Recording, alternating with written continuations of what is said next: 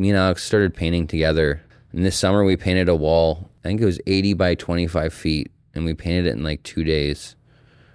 And then someone asked us, like, "Oh, that must have been a lot of work. Like, aren't you guys tired?" We were just like, "I, I don't think I'd even sweat or spent any any energy." I'm like, if anything, I spent more time laughing and having fun. If you can tap into that kind of approach, then it's then it's not hard work anymore. For me, I don't think art should be like hard work in that sense where you're like drained and like beaten up. When people like work overwork themselves, I'm like then that doesn't then that almost kind of takes away from the art piece.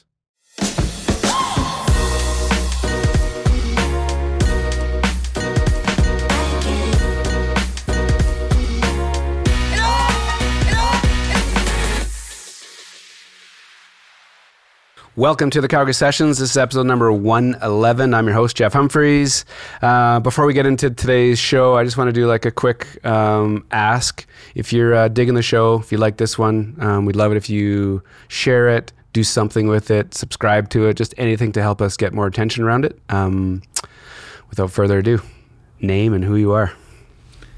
Thank you for having me. Uh, my name is Rhys Douglas Farrell, and uh, I'm an artist and muralist, born and raised in Calgary, Alberta.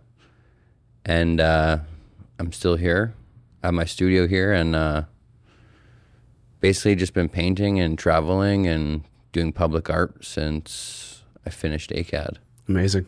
This is so. I don't know if you if you catch my my uh, spiel every once in a while, but I know like nothing about the guests when they show up. The only thing I know is like for you specifically is how cool your art is. That's the thing that caught my eye. But I didn't know you're born and raised here. Like, so it's cool to it's cool to find these things out on the fly because it just kind of takes the conversations in ways I had no idea.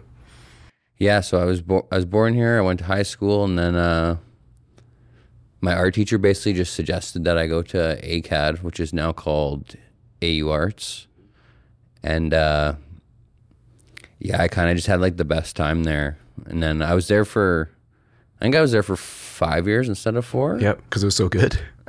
you're, having, you're having fun, or are you being lazy? I think a couple courses are challenging, but uh, and then uh, yeah, after that, it just uh, everything kind of naturally uh, worked its way to it where I've gotten to today. ACAD's a special place, isn't it? There's so many. Yeah, it is. It's a it's it's a very different high.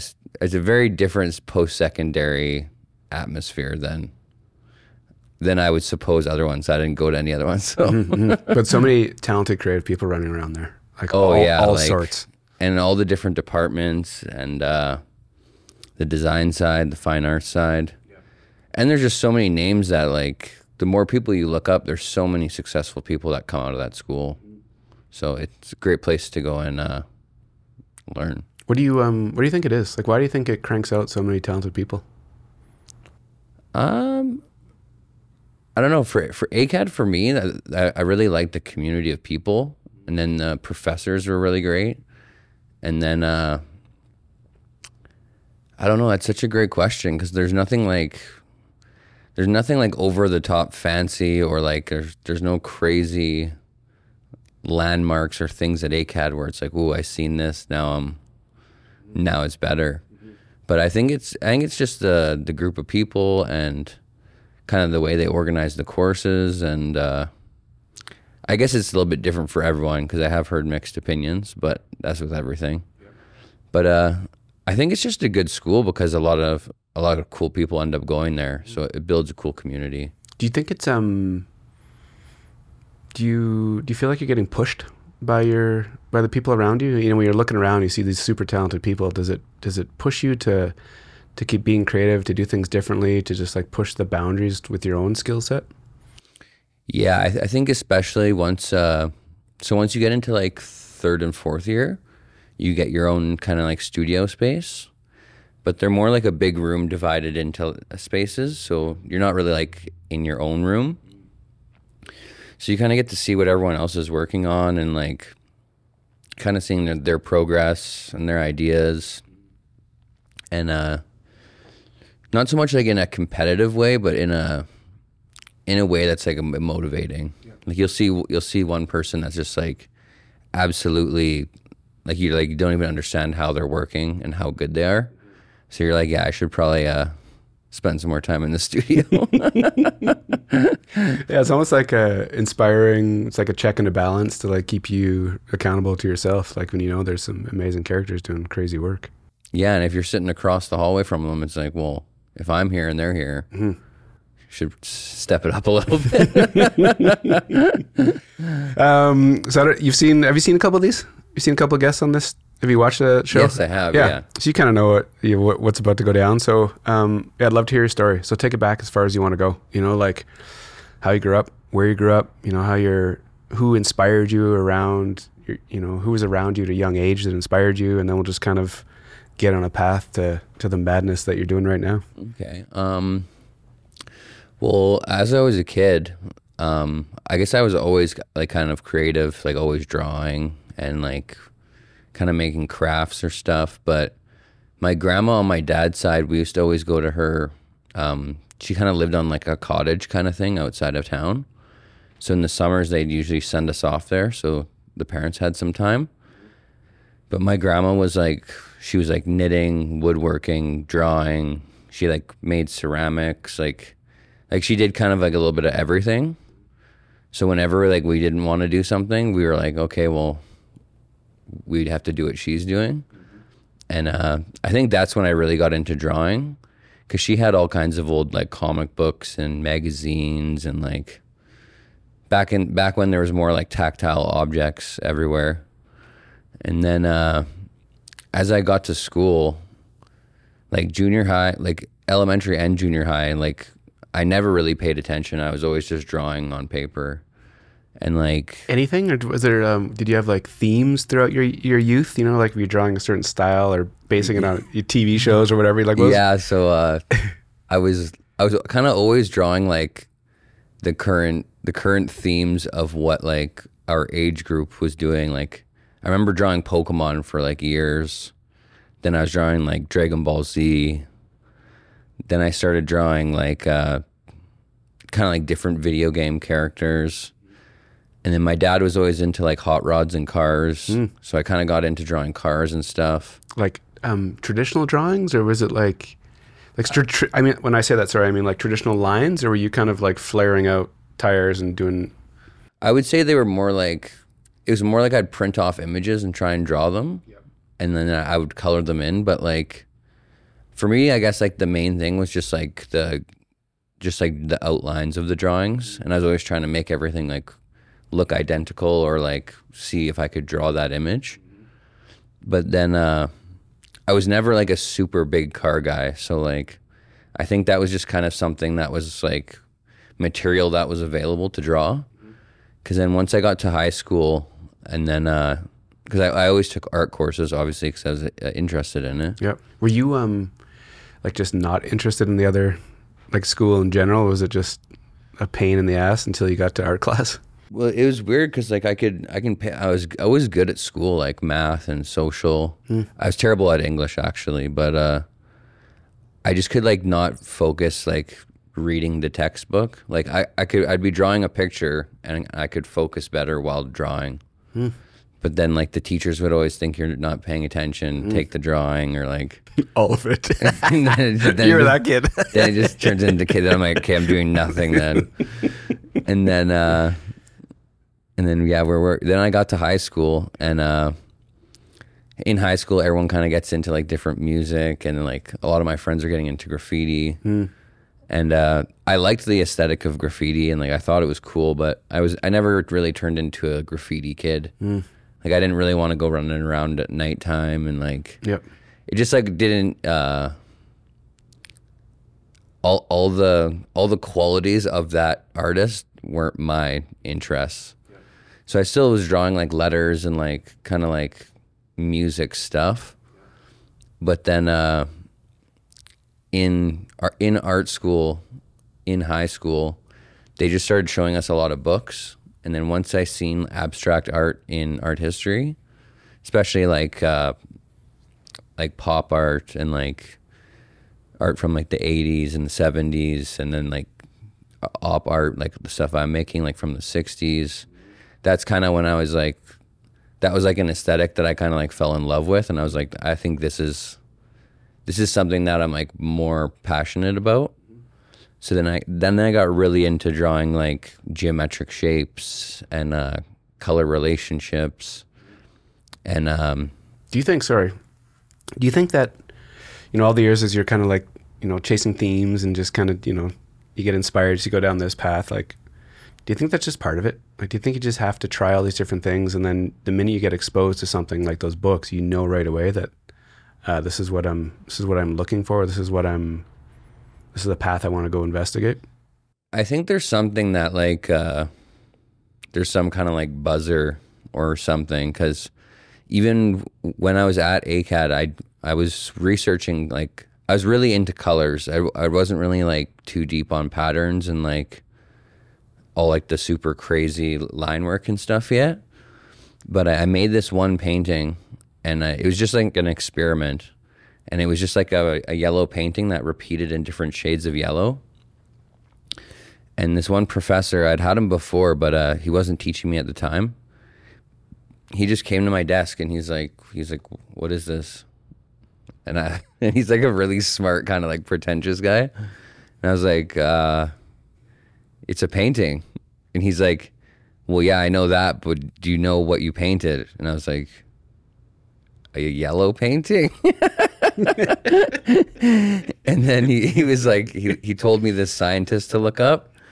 And uh, it was basically this scientist that like discovered how certain colors placed together make illusionary gradients because of their because of their hues and values and basically like their the specs of those colors.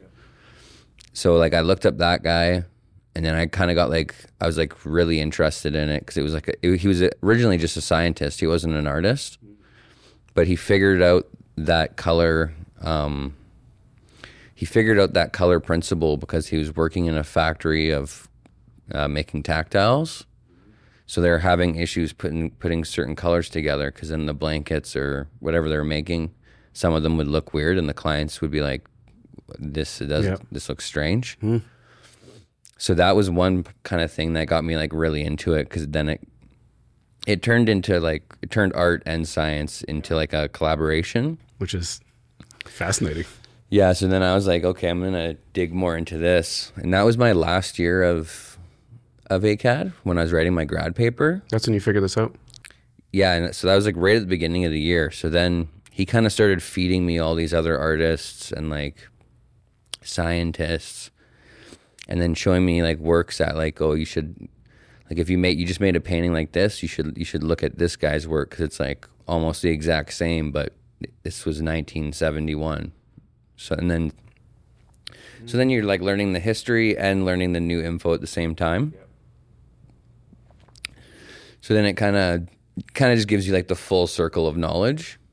And uh yeah, since since graduating, that's when I kind of like stuck to this uh to op art.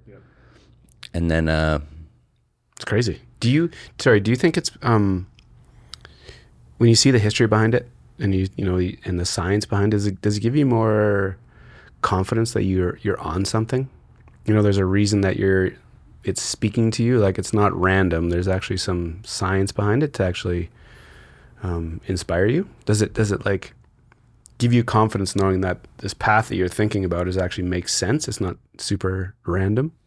Yeah, to- yeah, totally. So um the fact that it like the fact that op art uses like colors and lines and like principles and theories and it combines them to make a product.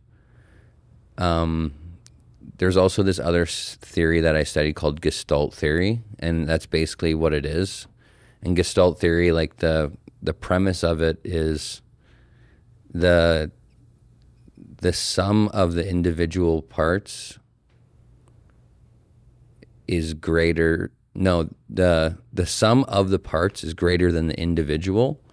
So like when you have all these certain things they don't do anything but when you put them all together something's made that is only created because of all those things and op art is really like that because if i have like a four color painting and it's doing like some magical thing to your eyes. If you take away the red from the painting, then that whole that effect is gone. So I almost looked at it as like a they're almost like equations or like or like experiments. So for me, that's what that's what really fascinated me in that work because it it turned in it turned uh it turned artwork into like a almost into like a like a like if you were to like cook a dish or like like you need all the components for it to become the final masterpiece. And that that's what got me really uh like kind of hooked on it. Um, when you were a youngster, like, did you when you were kind of moving through space, like walking around wherever you grew up, like in Calgary here, like, were you looking at things differently? You know, were you looking at um, playgrounds or cars or roads or just were you looking at lines differently back then? Yeah, so so one thing like I talk about in a lot of my work is uh, a lot of like the patterns and colors and like shapes that I use uh, are often picked from like architecture, or uh, I look at a lot of signage, or like I, lo- I look at a lot of like um, like brickwork or like patterns in in like uh, like on the ground or like even like the patterns you see on like a manhole or kind of like kind of any kind of like any kind of work that involves trying to think of some other things. I think architecture and like infrastructure the most because especially once i traveled that's when it like really i really started like looking at like almost everything. Because uh there's like a million ways to build a brick wall for example. And then there's a million different kinds of bricks. And then there's guys that make the brick wall just they just stack the bricks. Then there's some guys that build it in they somehow make a circle of the bricks in the middle of the wall and then do another circle. So then i started getting really interested and i started noticing those things more and more as i studied because then those things would catch my eye. Mm-hmm. Whereas before a blank wall it would just be a blank wall. Mm-hmm. So uh And yeah, and like when you're young, you know, like teenager, mm-hmm. are you looking at it differently? Are you looking at the world in a different light, like being su- like always drawing and always like messing around? Are you looking at things differently then, or is he just like just a regular kid that likes to draw?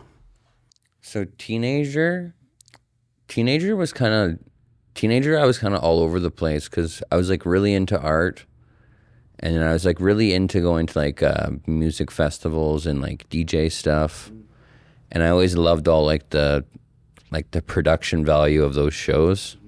So like all like the lasers, and then like then you'd see like a pattern spinning on the wall, and it, and it related to the artwork that I was interested in.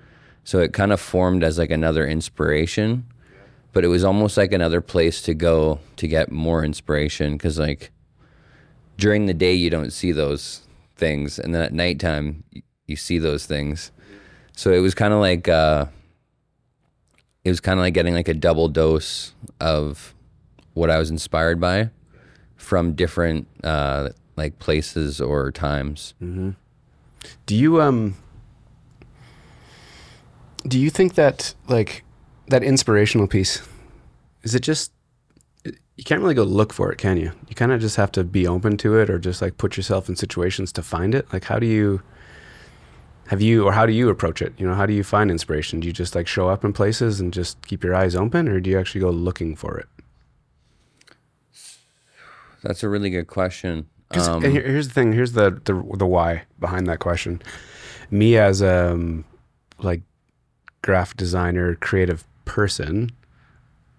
Sometimes you get in those moments where you're like you're scrambling to f- figure something out, a look, a feel, and you can't find it. But then randomly you're just in a space and you see something. You're like, oh, there it is. You just it just kind of appears. But I feel like, and I'm wondering how you like all these years of being super creative. You know, how do you? Are you worried about being inspired, or is it just happen organically for you? I think I think for me it's like a I don't think it would ever be a I don't think there'd ever be a lack of inspiration just cuz like I told you, I'm like I'm like a super visual person. Like I'm always I'm always looking at everything.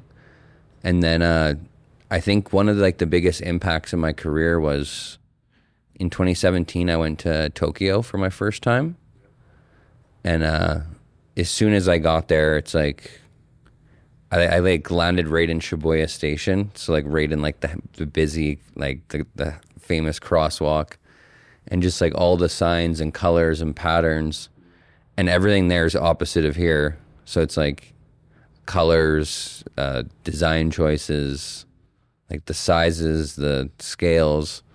So I was just like I was taking photos of like like I'm taking a photo of a pillar. My friend's like, "What are you doing?" And I'm like. Well, the pattern on Do you not see this? and then uh and then yeah so that trip it kind of like that trip kind of like set my inspiration meter off and i i took like i think i took like 20,000 photos that in like 10 days and i was just photoing like temples and like restaurants and like carpets inside of elevators and like like you name it i was taking photos and then after that trip i came back and uh that's when I started to kind of realize that I can I can pull inspiration from like so many more things. And then there's also so many things that are like so small and then so big. Like there were some buildings I was taking photos of and the building's like 200 stories. It has crazy metal plating all over it. And then I'm also looking at like someone's mailbox opener and it's like six by six inches and it's like just as fascinating. So uh that was somewhere that was somewhere that kind of reminded me that like you can you can find inspiration in just about anything if you look hard enough. And then that kind of like that trip like started my like travel cuz I'd never traveled international alone before. And then after that I kind of like went crazy. So so now I've been like I've been like everywhere. So I try to do a lot of traveling. yep. Just keep it keep it fresh. Just keep it like keep your eyes.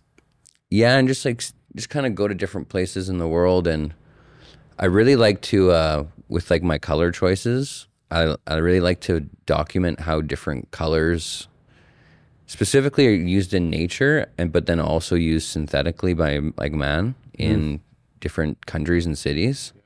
Like even just like a, a an easy example is like uh, this color of street signs. Because like if you look at the street signs here, and then if you go to like Italy or like Croatia, they use different colors for every single sign, and they're not like the same red or it's not like the same blue. And then, uh, then like cars, and then like eavestroughs, and like just like every single thing you can think of. If it, they've decided to, they've made a different decision for some reason, and there's not really a, there's no right or wrong, but it's just like that. That's uh, another fuel for my work. Um, so 2017. When did you graduate ACAD? I graduated 2016 in uh, spring. Okay. So after you graduate, when you um like when that teacher kind of sees that yellow painting and, and like educates you on what you actually did, hmm is that rare? Is that rare that a teacher actually um puts in that extra time and starts like feeding you more information with with what you're kind of playing with? Well, with that one, it was kind of interesting because, uh, so like most teachers are like at ACAD, I had a really good experience with all the professors. Like I thought everyone was very useful and like understanding, and they're willing to listen and work with you. But there's always like the odd teacher that's kind of like, you know, just like kind of like rude or like, or you don't get along with. But this one teacher that helped me, uh, I'd had him before in I think I had him in like first or second year. And he's just kind of one of those more like teachers that was like kind of barked at people and was like, he was just more of an intense dude. And a a lot of people were kind of like, Really? we, we don't like his Really? class. yeah. And I always liked him because he was he's kind of goofy and like, and he's really he's really really smart. But uh, that year was so strange because I made that painting at the beginning of the year, and then he told me all this info, and then I'm looking it up, and then I wasn't in any of his courses, so he there was no responsibility for him to tell me any of this.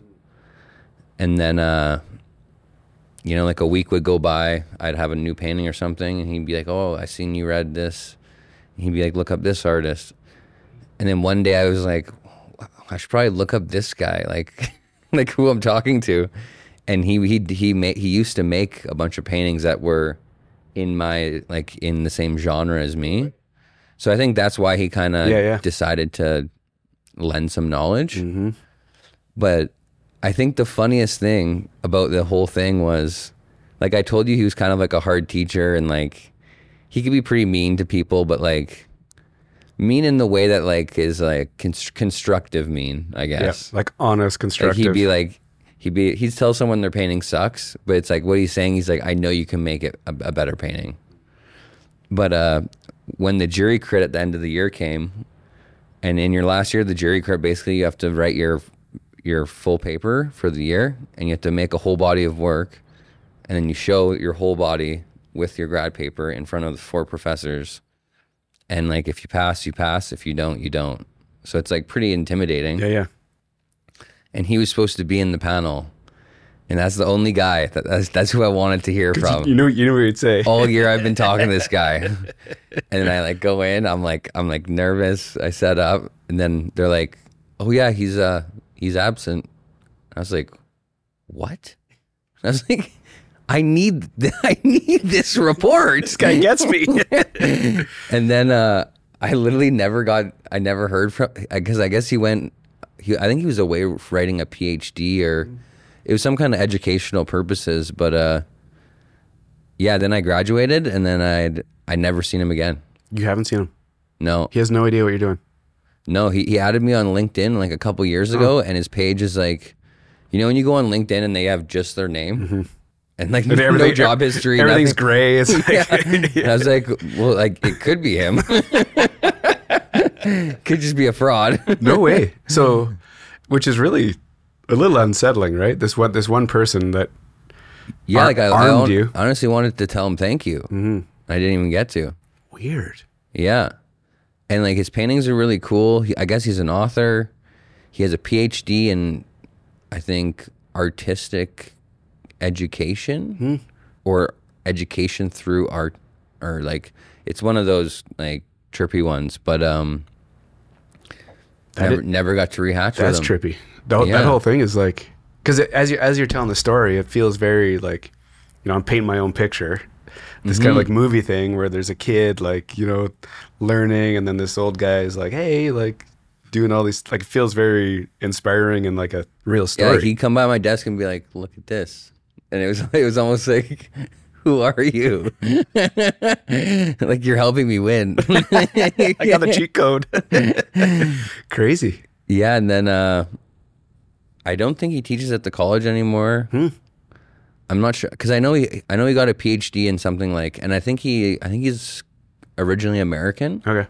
so he could have went back to maybe he got into some big school there or. Have you have you put um, much energy into tracking him down? N- So a while ago, he, when I told you he added me on LinkedIn, and then uh, I like found uh, like a. I thought it would be his like website, but it, it just showed like his book that he wrote, and then it had like a couple thumbnails of his paintings. But you know when someone uploads a thumbnail and it's like from like Windows ninety eight, so it was like. I clicked on it and it was like Yeah, yeah. this big, and then it was like 17 pixels. And I was like, Okay. Nobody knows what that is. Crazy. and then uh yeah, that's it. Like strange. Yeah. Like as you, as you're telling this, I could see how like you're like And like he doesn't go to any art openings. Like a lot of the professors you'll you'll see them at like uh like the Esker or like the Glenbow when whenever it's gonna be done. Yeah. But uh he's just like one of those hidden characters. amazing. Yeah. Like I I hope well it'll be fun to stay connected and, and if it actually if that connection reconnection happens, it'll be funny if it Well, yeah. and What else I was gonna say to you? I was on his website and I was looking everywhere because usually people have like the contact me, and it says like put your name and message and CCY or whatever. No email. crickets. So I'm like, can't even email this guy. so strange. Um, when you were going to school, were you working at all? Were you like, Yeah, so uh, I've always been all over the place because uh, my mom, she used to, well, my like uh, my mom and grandma, they used to always paint their own houses, and then uh, my parents got divorced. I was pretty young. I think it was like 1999, so I was like six or seven. So we did like a lot of moving between my mom and my dad. So like there was always painting being done, and I was they're like, "Oh, you're an art, you're the art guy." brush or roller? What do you want? yeah. So I got really good at it, and Yeah. then uh, during ACAD, I worked for a couple different painting companies, and then when I finished ACAD, I just uh, I just opened up like a sole proprietor, Oh, yeah. just so I can kind of just so I'm, so I don't have to like have a firm schedule, and then I can kind of work by myself, or I can like someone can hire me, just so I can kind of keep things a bit more. Uh, so if I so if I get some crazy job, I can just go. So uh, I do that, and then uh, I do my painting. Yep. And then my brother has a construction company. And uh, I used to help him with some of that stuff, but it's kind of grown out of my uh, skill set.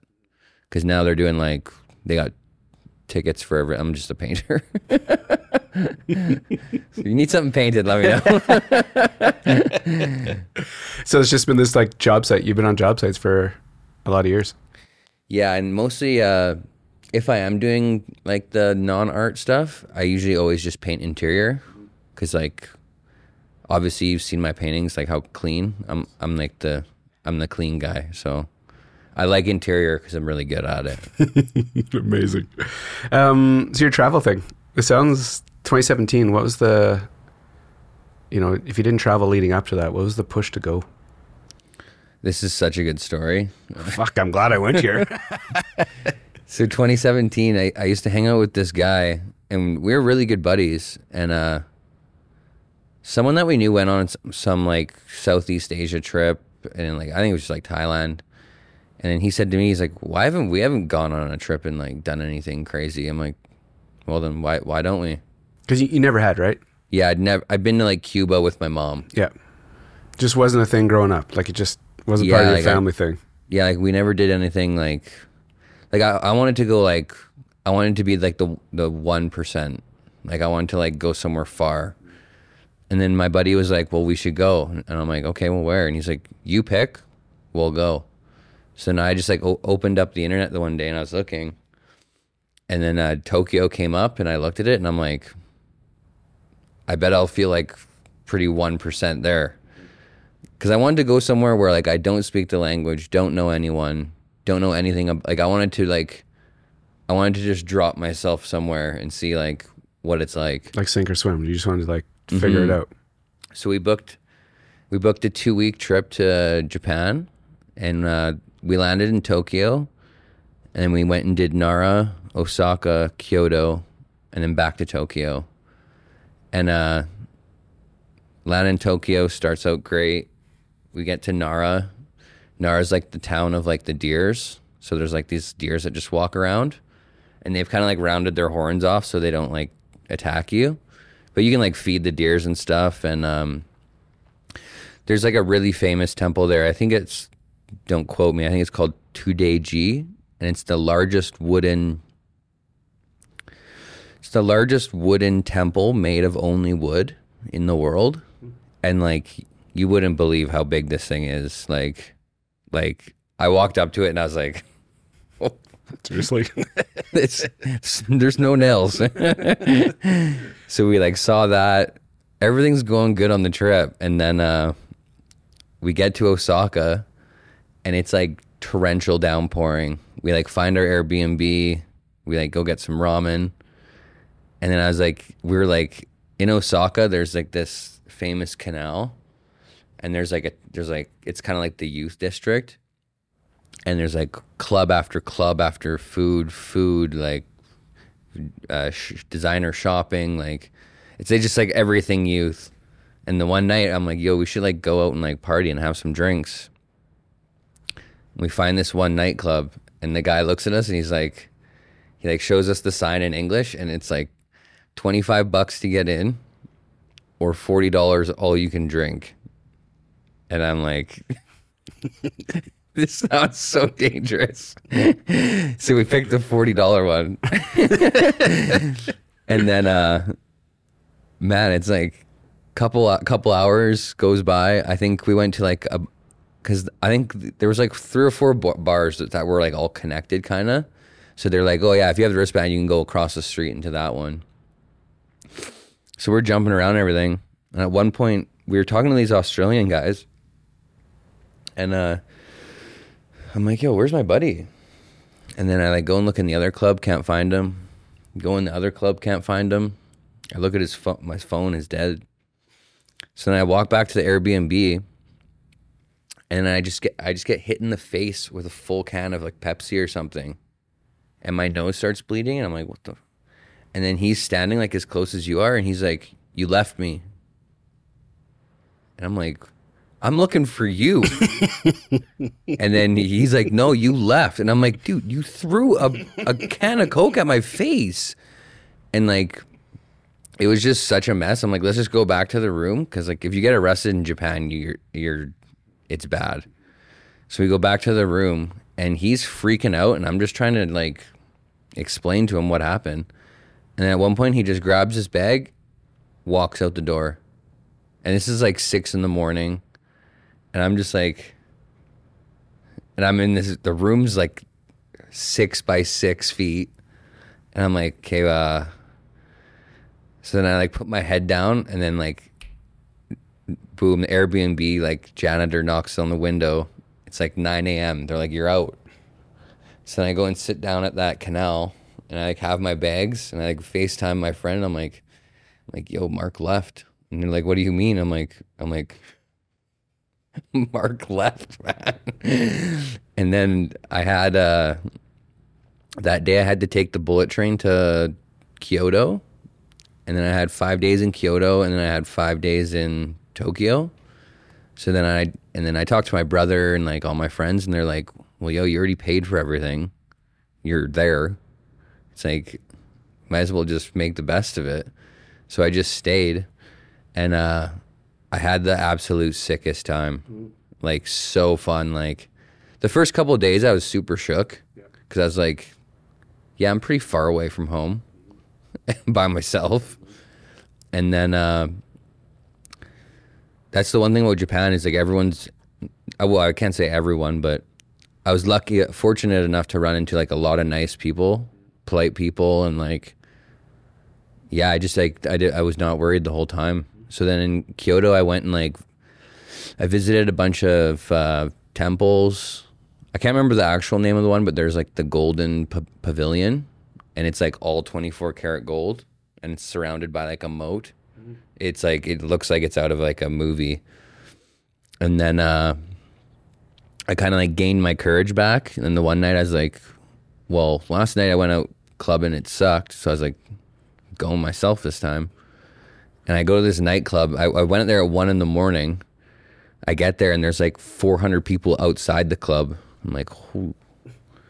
then I finally get in and I'm like, kind of just standing there awkward. And these three guys, they're like looking at me. And the one guy just whips out his phone, types it in. He's like, and it says, "Are you German?"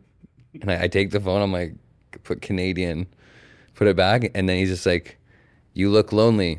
Drinking game?" Question mark. And I was like, "Sure."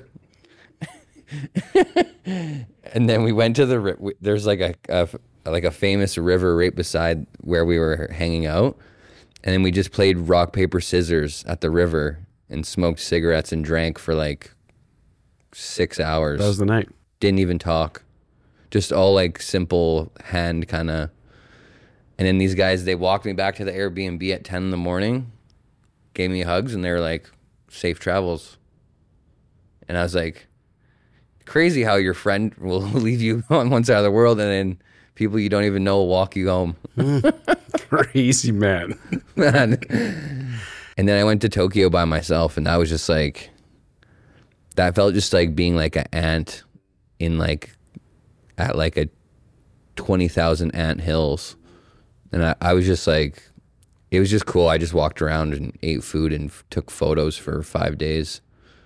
Like went to Yoyogi Park, went to like art mu- the art museum, galleries, all the shoe stores there are crazy. So that kind of like that was my spark to traveling. And then after that I traveled 2018, 19, 2020 I didn't get to do anything. Then 2021, 2022 and 2023 I traveled as well. And is it is it um like you're making a conscious effort to travel now? Are you being very selective where you go and why you're going there? So I usually I usually go for uh, like I try to find artist residency programs. Okay. I also do some traveling just just for fun, but uh, with the artist residency programs, you kind of like they're kind of getting hard to find now because I think they're getting a, a little bit uh, uh, like maybe oversaturated is the word. But uh, most of the ones I've done is I'll I go to like a place that's like quite a bit of older a city and like not very popular and they'll have kind of like a revitalization or like an artist program that kind of brings some excitement to the city. So like the first one I did was I went to Rota in Spain. And it's like a little surf town off the south tip, the very southern tip. And uh it's only like 2000 people during the year, but it's like kind of like it's kind of like one of their Mexicos because like they said in the summer there's like 120,000 but I went there in March so there was like it was just like a ghost town so I, like I painted a big mural there So how do, how do these? Sorry, I'm being ignorant, but what are, what are these programs? So they hire you to come down and do something, or like what what does that mean? yeah so artist residency that's a great question because they've changed well I wouldn't say they've changed but there's so many types. Because like for instance there's there's types that you can go to like like the one I went to they basically paid for they paid for me to stay there. They paid for like my paint. They basically paid for everything except my flight and my food. Mm. And they were like the exchange is like you know create a public piece of work for us and you get to explore the city of Rota. And then then there's some that are there's some that are a bit more like research based where you like you'll go to like let's say you'll be on like a farm or like a, beach house somewhere and there's no expectation of you to do anything. They just want you to like do whatever you want. Like you can meditate the whole month but usually those ones you they're like okay um thousand bucks a month or something. Yep. and then there's the residencies that like everyone applies for that are like the they're like the jackpots where it's like this the, the bank is hosting the the residency. You get to stay in Toronto. They hang your work in the bank for the month and and you get 20k but it's like those ones it's like you know there's going to be 100,000 people applying. And uh for me at the beginning of my kind of like because I kept seeing people doing residencies, and that's why I started applying for them. Because I was like, well, I want to, I want to. After that Tokyo trip, I was like, I want to travel, but I don't want to spend a million dollars. So I started looking for these programs, and I was looking for the ones that were like, kind of like off the beaten Yeah, track. a little obscure. So I did the Spain one, and it was it was gorgeous. I went to Barcelona, Vienna, What were you making when you when you were going to these places? Like all different different installs, or what were you doing? Mostly painting murals. And then I, I usually paint paintings when I go to those places and just leave them there with like friends or the gallery or something. But then the next one I did was like even smaller, and I went to uh, I went to this city called Graniti in Sicily, and it's in the area of Catania, but Graniti is actually like nestled on like the edge of Mount Etna, so it's like in this massive valley and the city's like 200 years old like it it does not look real. And there's only like i think 900 people living there because there's like there's no schools there's no hospital there's like no gasoline. Like it's basically like the oldest town but there's like t- a town 10 kilometers away that like keeps it alive. Hmm. But all the old people won't leave so they started this program called Graniti Murales. So I went there and uh, I stayed in this lady's house. I think I think sh her family had owned the house for like 300 years, and I was staying in this lady's bedroom. Like she rented us the house, and then uh, I painted this massive mural. How big? When you say massive, This one was it was like 100 feet long by like 12 feet tall. Crazy. So it was like this retaining wall that w- would it was dividing her property from the road. Yep. and uh it was hilarious because like the wall was like it was like cinder block but they're cinder blocks from like 1600 like they were like so eroded and like because it was so close to the mediterranean i think the salt must have like started to dissolve like they weren't like f- nice and smooth so i used like a million gallons of It paint just kept on getting sucked, like get pulled into like it. I'd like put the paint on it and then they would just like it's just soak in. but this lady, her name was Maria. She was like I think she was 87. She was like maybe this tall, like hunched over, Just three feet. and uh, I think the coordinator's name, I think his name was Jeff, and uh, he just said he's like if Maria comes out and waves at you, like go inside, or it's like disrespectful. So like every day I, I'd have like espresso with her, and then she'd like she'd bring espresso and wine, 10 a.m. And I'd said wine, espresso, have a cigarette or something. And then uh, every day at lunchtime, sh I'd like she'd come bring me into her house, and it was a table kind of like this, and she'd put it in the middle, and she'd serve me, and then she would talk in Sicilian the whole time, and I just had no clue, and I would just eat. And then the one day, I'm like, I'm thinking it's just another normal day, and she's like, she's like, come come and eat. And I walk in, and there's like 40 people, and they're all around the table, and, and I'm at the head of the table, and I'm like, and everyone's looking at me like, holy, who is this? and then I sit down and I look, and like all the pasta, every day it was pasta. amazing, I'm sure.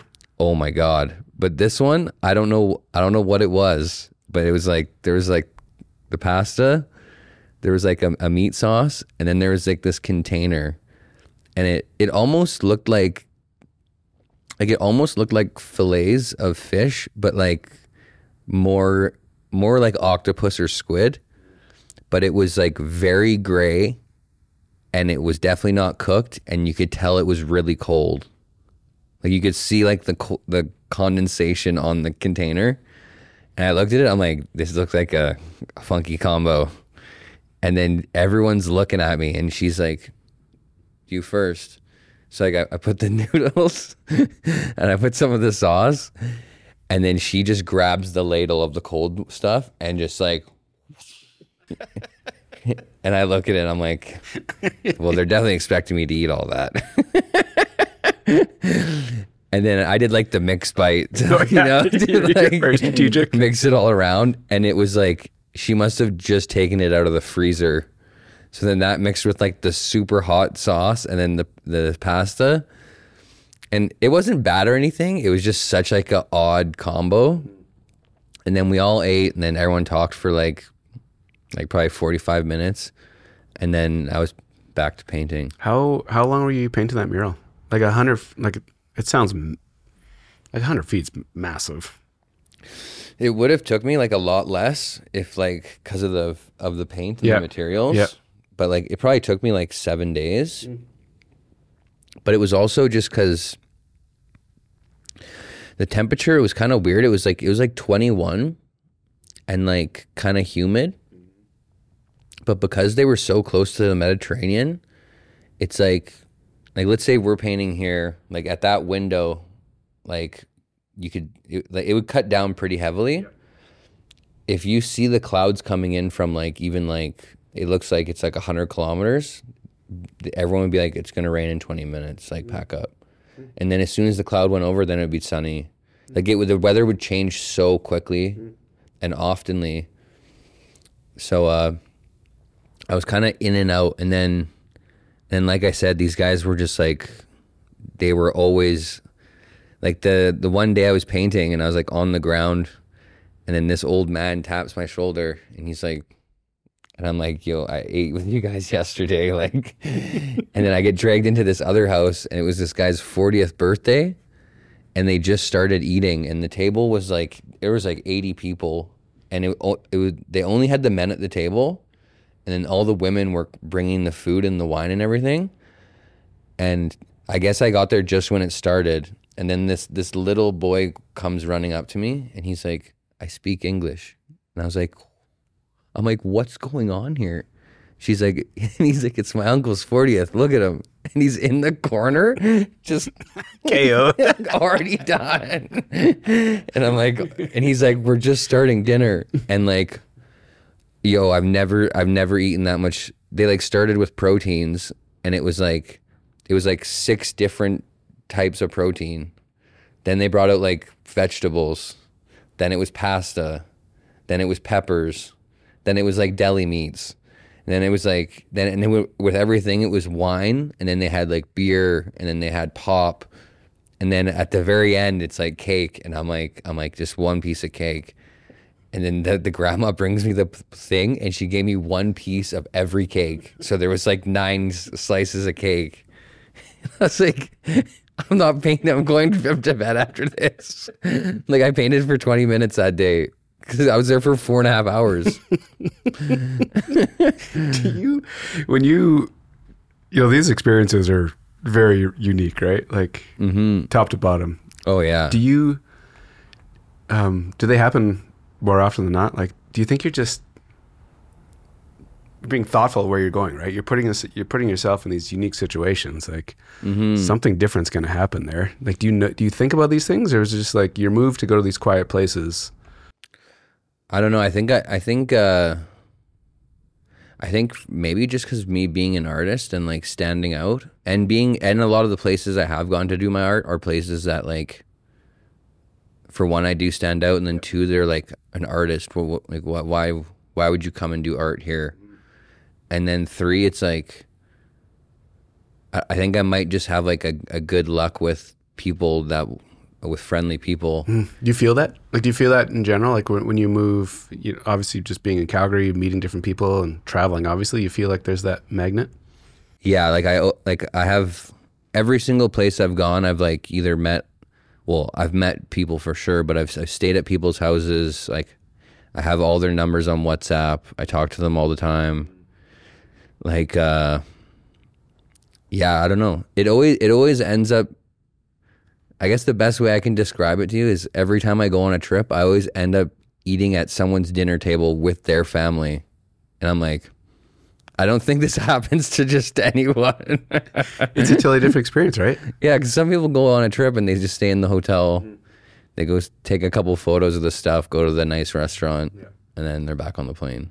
Do you feel like it's big? You know, obviously art's the big connection, but you're like you're if you're putting a like installing, doing a mural somewhere in a public place, like you're in their community, right? You're adding mm-hmm. to their community. I wonder if that's like part of the that energy. Like they're looking at you like you're doing something positive for them, so they're more willing to kind of bring you into their world. Well, that was like uh, I did Guadalajara last year in January, and uh, I painted this. I painted another like one of those really long rectangular walls, and it was on this. Uh, Sorry, do they? This is just like fascinating to me. Do they, when you get there, before you get there, do they show you what what they want you to do, or how does that work? So usually my process is like, especially with my work, because I have a lot of like, there's some patterns people are like, this, I can't look at this. Some people like, they like the really chill ones. Um, I usually always get a, I'll get them to take a photo or a, or I'll get blueprint prints or a render, Yep, and then I'll Photoshop a bunch of stuff gotcha. to kind of give them an idea. So you know you know the space you're going to go work with before you get there. Yeah. Okay. And just so the client's kind of like aware of what I'm doing, and then then everyone's kind of on the same page. But yeah, this one in Mexico, uh, because in Mexico, if I the schooling system is, I can't remember if I'm correct, but most people in Mexico are Catholic, but the Catholic schools that aren't private are pretty dangerous. Hmm. So there's a lot of private Catholic schools, and then university is paid for by the government, but a lot of people don't end up making it because it's hard for them to get enough money to like just like eat and live and go to university. Mm-hmm. So this one private school that was by the residency, they have this massive white wall around it, so none of the other students or kids are like infiltrating. Because it looked like a really nice school too, but uh, I was painting this wall and like they picked the wall mainly because in the morning it had all these palm trees along it. So like a lot of a lot of people would sleep against the wall and like throw their garbage. So I cleaned it all up and started painting. And all these old people that usually probably just waiting for their kids, but they were like they were like so pumped that I was painting this this wall. And they were just like just saying basic Spanish stuff and like oh uh, magnifique or magnifico or and like they're just, they were just like very uh, thankful that I was like changing the environment or like helping make it more friendly, and uh, yeah, it's a, a lot of people like it. And then I guess like the the funniest thing about public art is like the grandmas are your like those are the superheroes. Then the grandpas are always like they put their hands behind their back and they're like, "What are you doing?" That's like this is the response I get every time. What are you doing? And then there's always that one artist guy that comes by that like looks like a super rich like like fashionista artist guy, and they're like, "You should be in New York." And I'm like, "Okay, okay, you guys. Uh, I'll just write these down." Noted. but yeah, during public art, you always get like the funniest interactions. But the best though is like the the older ladies and and the kids. The kids always love it. when you um when you finish these pieces, what does it what does it feel like when you like step back, look at it, and then walk away and fly home? Like, what is that feeling like when you're when you complete something? For the ones for traveling, it's uh I don't know, it gives me such a weird experience cuz for me especially too when I'm whenever I'm painting a big project, like it's hard to compare it to anything else, but when I'm when I'm painting something and I spend so many hours looking at it, or like even like for a good example like in my studio like if i'm working on like a painting like that that's on the wall and i'm, I'm working on that all day or for like for a couple of days and i finally finish it and i'm like okay yeah it's good it's done. I don't really like i'm not like ecstatic. I'm like kind of just like you know what? It's done. I take a photo and then then I won't look at it. Then I'll, I'll drive home or like I'll wake up the next day, open my phone and look at it, and then I look at it and I'm like, yeah, that's that's nice, because like my eyes have kind of had like a break. It's like it's kind of like if you listen to your favorite song, like let's say a new song comes out, it's your favorite song, you listen to it like thirty times in a row f- for seven days straight. Well, that one day you put on the song, you're like, it's just like it, it doesn't give you that same kick. But then three months later, it comes on shuffle, and you're you're like, whoop, that's that is a that is a good song. That's what those uh, projects do for me. And then I'll, I'll be on my website or like something something will pop up in a memory and I'll be like, oh, remember when you were in like Croatia painting this? And I'm like, oh, yeah, I guess I was.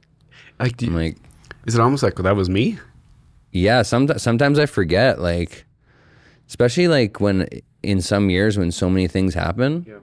and some projects like i think some projects you don't like like because so much happens when you do like a public art project that i think sometimes you forget like the like the finished feeling isn't really like the biggest feeling because there's so much stuff put into it. So like when you're done you're like you're pretty tired. So there's not really like a victory cheer. The victory cheer is kind of like a month later. You like see photos or you see people in front of it or someone's like hey i saw your work in uh, in colombia that was crazy project then you kind of like pat yourself on the back Do you feel like it's um like to to to do these projects is a like it takes a lot of energy and emotion. Like is it draining? Like is it draining when you're done? You're just like, okay, I need to like step away and recharge, and that's why you're feeling these when people take a picture and like, hey man, this is crazy, and you're like, oh yeah, that is crazy. I don't know. That's a that's a that's another good question. And me and my buddy uh, Alex Kwong, he's another artist in town. He, uh, me and him had a lot of talking about that because I th- I don't know if it's similar for a lot of people, but when I first started painting murals and like big walls, it is it is intimidating because it's like a bigger surface and like you want to get it done, you want to do it like efficiently. You want people to be like, oh yeah, like he didn't spend three years painting this eight by eight foot, and then uh, there's like a lot of stresses behind those kind of projects, and then like if materials go wrong, or like if you buy the wrong colors, or you, maybe you can't take them back, it's expensive. Like like there's so many things that can like go wrong, but uh, I've kind of gotten to this. I've kind of gotten to this mindset with with public art painting that to just like not let anything bother me and to like not not get frustrated or not like because like I see a lot and like me and Alex talk because me and Alex started painting together. Like we've been applying for a lot of projects and stuff. Cool.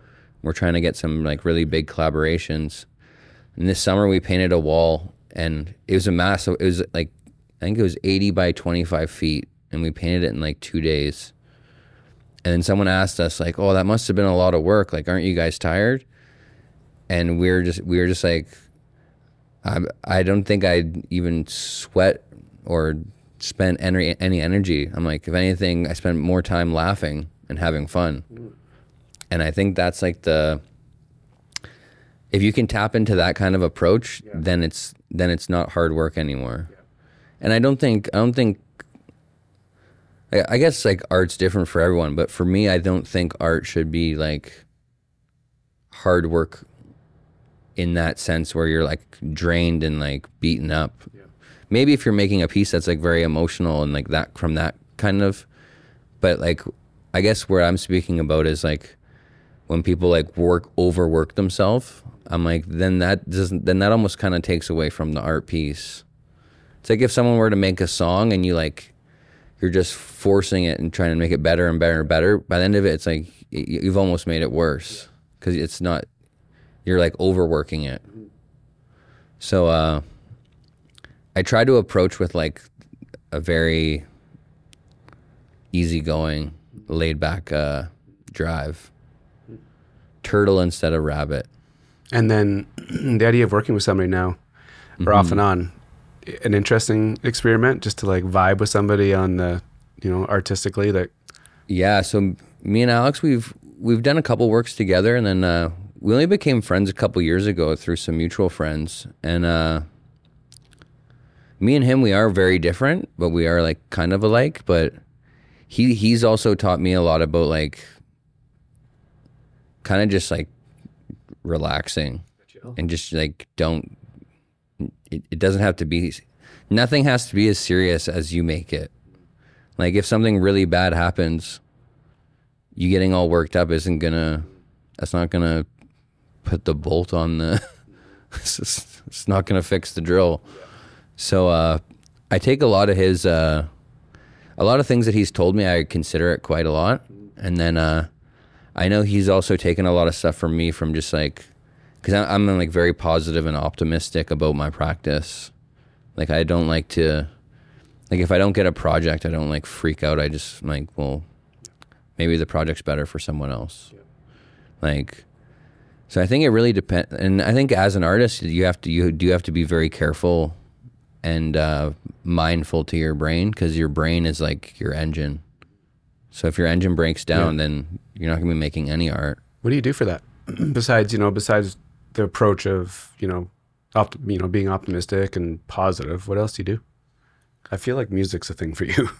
I listen to a lot of music. Yeah, and uh, I'm kind of all over the place with music because like I told you, I used I used to go to a lot of like party stuff and like festivals. And I still like that music, but it it was like such a stage of my.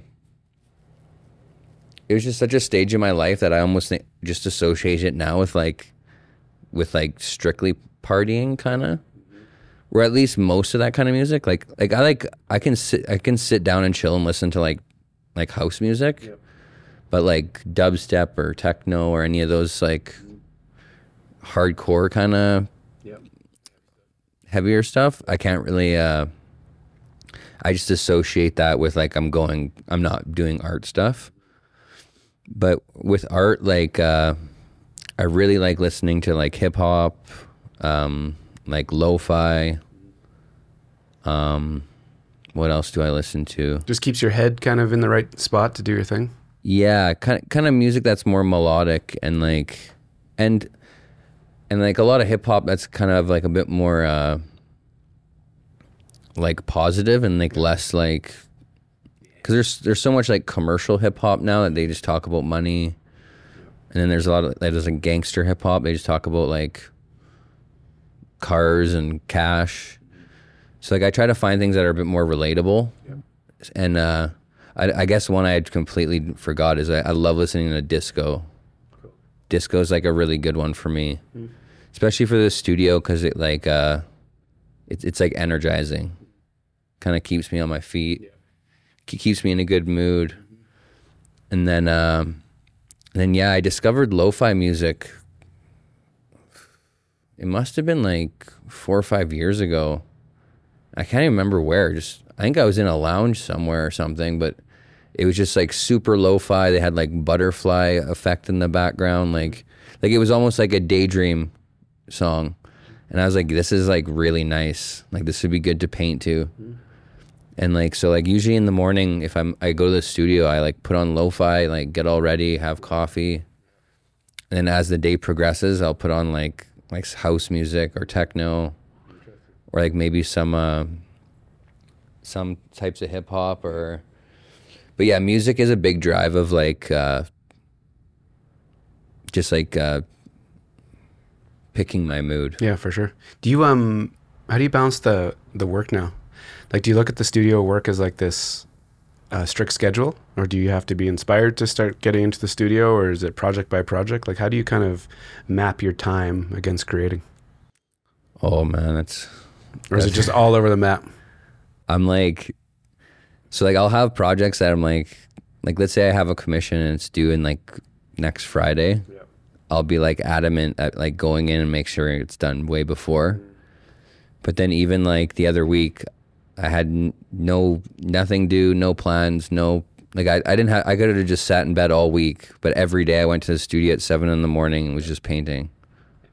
Which is important, right? Like hmm just to have the routine of like this is this is work. Well, I almost like guilt myself sometimes because if I'm just like doing nothing, I'm like, well, I could be painting, and it's like I could something really good could happen instead of me just like not painting. But then me and Alex, uh, we also had another good chat about like, like, because you know how sometimes people force themselves to create. They're like, oh, like I need to, haven't made something in a while. I should be making, or like, oh, like like I, I need I need to like find this or I need to discover this. Sometimes when you when you force a journey is when like is the worst time to take one.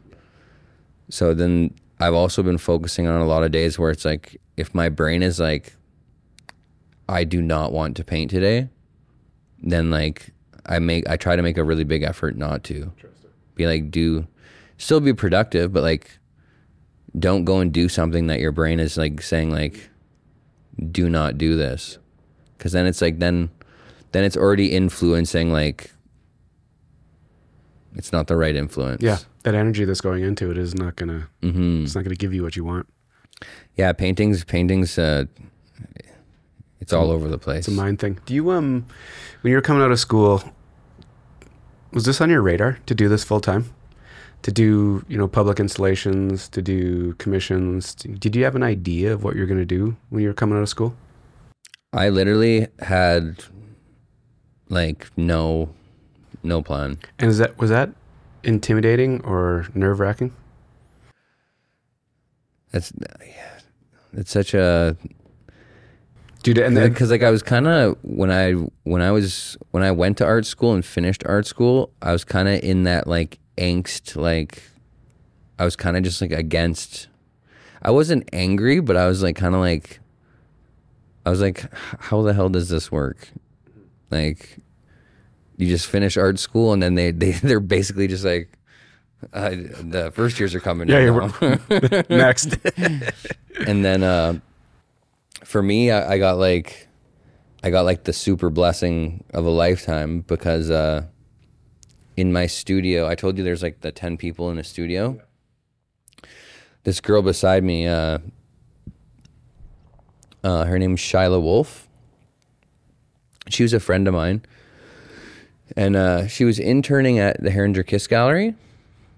And um, one day she just said to me, she said, "Hey, I, I really like your work. Can you, uh, can we sit down and talk about it?" So she sat down at my desk. I kind of told her what I'm working on and researching, and she's like, "Oh, well, you should, uh, you should bring a couple of these paintings down to Herringer Kiss. I think Deborah would like to talk to you." And at that point, I didn't even know who Deborah was, but I just knew it was the gallery. So I was like, well, "Yeah, I'll bring my work to a gallery." So I go there and I meet Deborah, and um, her plan, like she just had like a corner in the back of the gallery, and she just wanted to, she just wanted to showcase a student's work as a, what you call it, an incubator space, just to kind of like show an up and coming student. So she picked me. I brought her the painting. She hung it up and this was like this had to be like May or June. And then uh it must have been July. She called me and she's like, "Hey Rhys, can you come down to the gallery?" So I I go down to the gallery and the the whole gallery was empty. And and she's like, "Yeah, like so the artist that I was supposed to have a solo show for this upcoming month had uh, an emergency and had to cancel. And she looked at me and she's like, Do you want to have a show? And I was just, I was like, Yeah, sure. what does that mean? And then she's like, she's like, I'm assuming you have enough work because you just finished school, like five years of paintings in my in my room. I'm like, yeah, I have a couple paintings. so then I brought them all down and uh, hung them up and everything. Had the show, and I was like, I was super nervous too because like, This like 2016, 17? yeah, summer ish, 2016. ish, yeah, okay. and I was super nervous because like a, a lot of my professors said they were gonna come, obviously colleagues, and then I also just thought about like how friends might perceive it and like how some people might get a little bit uh a little bit like angry or a little bit like yeah, just like just all those kind of mixed emotions when things happen really quickly. And uh, the show went really well, and then uh, went home that night, celebrated with all my friends and everything. And then like a week later, Deborah, she basically just like o- o- whipped up a contract and was like, "Do you want to work with me?" And then that was kind of like the that was like the birth of my career. Amazing.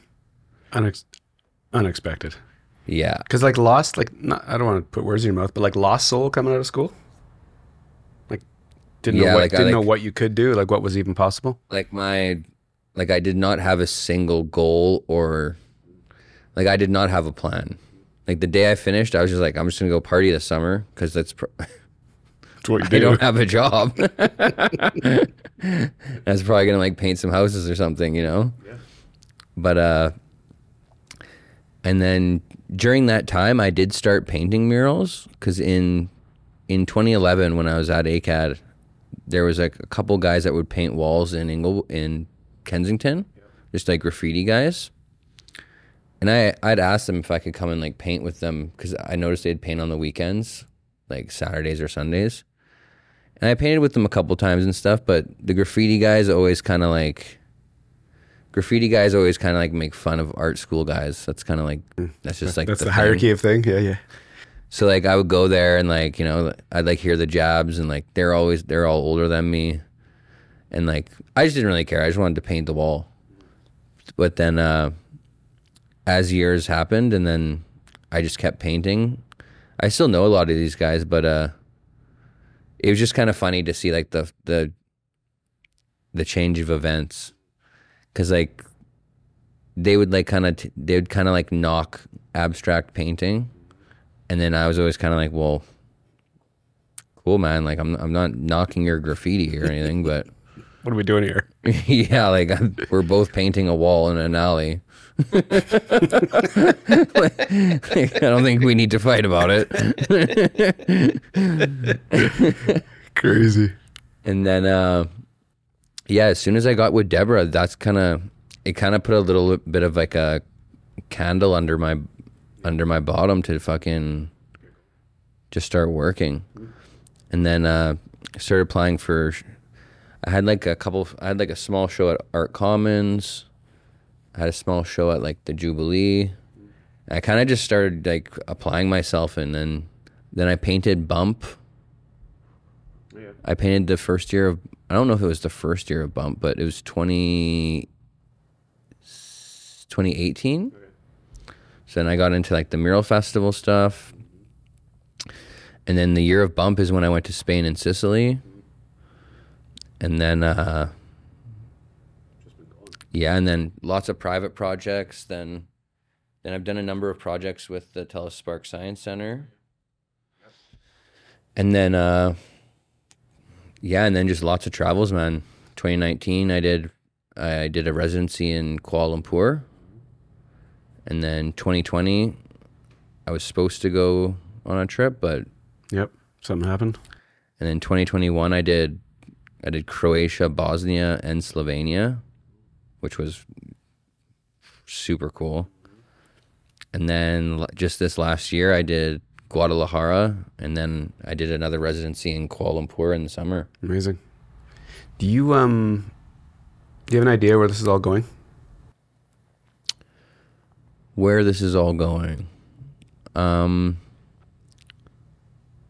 I don't know. That's a, that's a pretty that's a pretty thick question. Do you think um do you have a focus point? Are you focusing on are you gonna keep everything going? The residencies, the commissions, the gallery like are you gonna keep it all kind of moving in a direction or is there something that's kind of you want to scratch? I think it's definitely like a, like I think it's like, I don't know if this is the right word, emulating. Like I'm, everything is just, everything's been growing at such a nice, comfortable rate that I don't, I don't see really, I don't really see the need to like uh, take away or interfere with any of the processes right now.